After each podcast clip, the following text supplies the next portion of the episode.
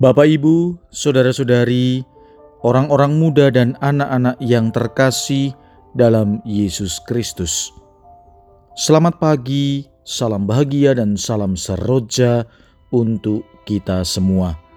Berkah dalam bersama dengan saya, Romo Antonius Garbito Pambuaji, menyampaikan salam dan berkat Allah yang Maha Kuasa dalam nama Bapa dan Putra dan Roh Kudus. Amin. Marilah kita berdoa. Ya Allah, dalam diri perawan Maria yang dikandung tanpa noda, Engkau telah menyiapkan kediaman yang layak bagi putramu, sebagaimana Engkau telah membebaskan dia dari setiap noda dosa. Semoga berkat doanya, Engkau pun memperkenankan kami sampai kepadamu dalam keadaan suci murni. Dengan pengantaran Yesus Kristus Putramu Tuhan kami, yang bersama dengan dikau dalam persatuan roh kudus, hidup dan berkuasa Allah sepanjang segala masa. Amin. Hari ini Selasa, 8 Desember, adalah Hari Raya Santa Perawan Maria dikandung tanpa noda. Bacaan pertama dalam liturgi hari ini diambil dari kitab Kejadian bab 3 ayat 9 sampai dengan 15 dilanjutkan ayat 20. Bacaan kedua diambil dari surat Rasul Paulus kepada jemaat di Efesus bab 1 ayat 3 sampai dengan 6 dilanjutkan 11 sampai dengan 12. Dan bacaan Injil diambil dari Injil Lukas bab 1 ayat 26 sampai dengan 38. Marilah saudara-saudariku kita mendengarkan Injil Yesus Kristus menurut Lukas. Dalam bulan yang keenam, Allah mengutus malaikat Gabriel ke sebuah kota di Galilea bernama Nazaret kepada seorang perawan yang bertunangan dengan seorang bernama Yusuf dari keluarga Daud. Nama perawan itu Maria.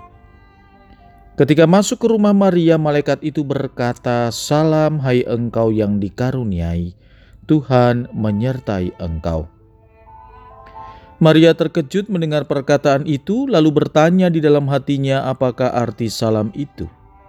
Kata malaikat itu kepadanya, "Jangan takut, hai Maria, sebab engkau beroleh kasih karunia di hadapan Allah. Sesungguhnya engkau..." akan mengandung dan akan melahirkan seorang anak laki-laki, dan hendaklah engkau menamai dia Yesus. Ia akan menjadi besar dan akan disebut Anak Allah yang Maha Tinggi, dan Tuhan Allah akan mengaruniakan kepadanya tahta Daud bapa leluhurnya. Ia akan menjadi raja atas kaum keturunan Yakub sampai selama-lamanya dan kerajaannya tidak akan berkesudahan. Kata Maria kepada malaikat itu, "Bagaimana hal itu mungkin terjadi karena aku tidak bersuami?" Jawab malaikat itu kepadanya, "Roh Kudus akan turun atasmu, dan kuasa Allah yang Maha Tinggi akan menaungi engkau. Sebab itu, anak yang akan kau lahirkan itu." Akan disebut kudus anak Allah. Dan sesungguhnya Elizabeth sanakmu itu ia pun sedang mengandung seorang anak laki-laki pada hari tuanya. Dan inilah bulan yang keenam bagi dia yang disebut mandul itu. Sebab bagi Allah tidak ada yang mustahil. Maka kata Maria, Sesungguhnya aku ini adalah hamba Tuhan terjadilah padaku menurut perkataanmu itu. Lalu malaikat itu meninggalkan dia. Demikianlah sabda Tuhan. Terpujilah Kristus. Saudara-saudariku yang dikasih Tuhan, hari ini gereja Katolik merayakan Hari Raya Santa Perawan Maria dikandung tanpa noda dosa.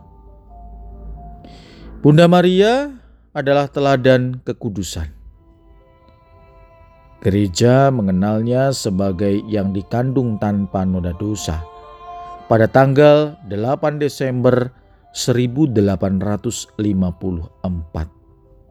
saat Paus Pius ke-9 mengumumkan dogma perawan Maria dikandung tanpa noda.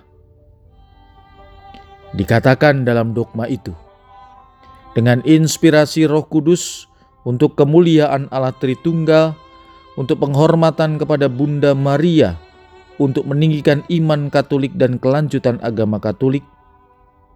Dengan kuasa dari Yesus Kristus Tuhan kita dan Rasul Petrus dan Paulus dan dengan kuasa kami sendiri, kami menyatakan, mengumumkan, dan mendefinisikan bahwa doktrin yang mengajarkan bahwa Bunda Maria yang terberkati seketika pada saat pertama ia terbentuk sebagai janin oleh rahmat yang istimewa dan satu-satunya yang diberikan oleh Tuhan yang Maha Besar. Oleh karena jasa-jasa Kristus penyelamat manusia. Dibebaskan dari semua noda dosa asal adalah doktrin yang dinyatakan oleh Tuhan. Dan karenanya harus diimani dengan teguh dan terus-menerus oleh semua umat beriman. Sejarah gereja juga mencatat bahwa empat tahun setelah pengajaran yang diberikan oleh Paus Pius ke-9 ini, Bunda Maria menampakkan diri di Lourdes, Prancis. Penampakan Bunda Maria di Lourdes terjadi selama 18 kali kepada Bernadette Sobirus. Penampakan Bunda Maria di Lourdes ini sudah diakui oleh gereja Katolik sebagai penampakan yang otentik. Pada, pada penampakan yang ke-16, Bunda Maria menyatakan dirinya sebagai perawan yang dikandung tanpa noda dosa. Saudara-saudari, kita disajikan bacaan pertama yang diambil dari kitab Kejadian dalam penanggalan liturgi hari ini. Diajak melihat Bagaimana manusia selalu berusaha membenarkan dirinya di hadapan Tuhan, padahal jelas bahwa ia sudah jatuh dalam dosa. Ketika Tuhan mencari dan memanggil manusia pertama serta bertanya kepadanya, "Di manakah engkau?" Manusia itu bersembunyi karena dia telanjang. Santo Paulus dalam bacaan kedua mengingatkan kita akan panggilan untuk menjadi kudus. Bagi Paulus, di dalam Yesus Allah telah memilih kita sebelum dunia dijadikan supaya kita kudus dan tak bercela di hadapannya. Dalam kasih, yakni Yesus Kristus, Allah juga telah menentukan kita menjadi anak-anaknya. Ini adalah kehendaknya bagi kita semua. Perkataan Paulus ini sangat menguatkan kita. Dalam Injil, kita menjadi semakin percaya pada rencana Tuhan untuk menyelamatkan manusia.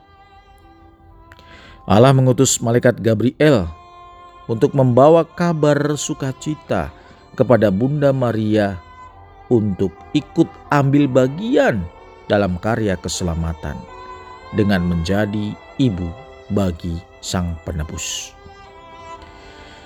Malaikat menyalami Bunda Maria dengan mengatakan, "Salam, hai engkau yang dikaruniai, Tuhan memberkati."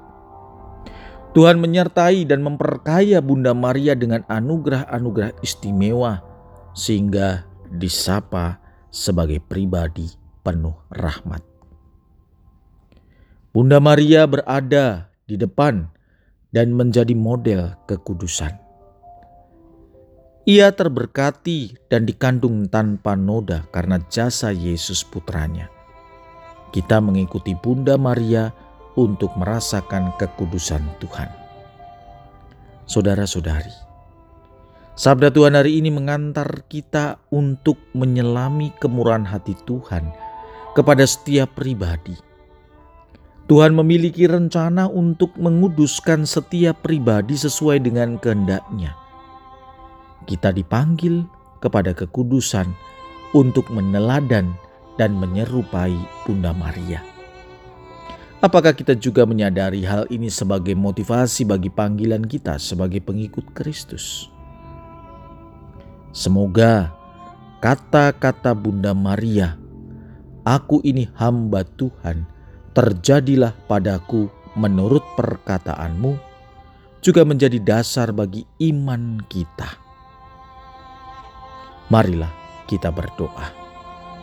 Ya Bapa, semoga panggilan kami untuk senantiasa menjadi kudus dapat kami jalani dan kami hidupi dalam kehidupan kami setiap hari, agar kami pun layak menikmati kebahagiaan abadi bersamamu. Demi Kristus Tuhan dan pengantara kami. Berkat Allah yang Maha Kuasa, dalam nama Bapa dan Putra dan Roh Kudus. Amin.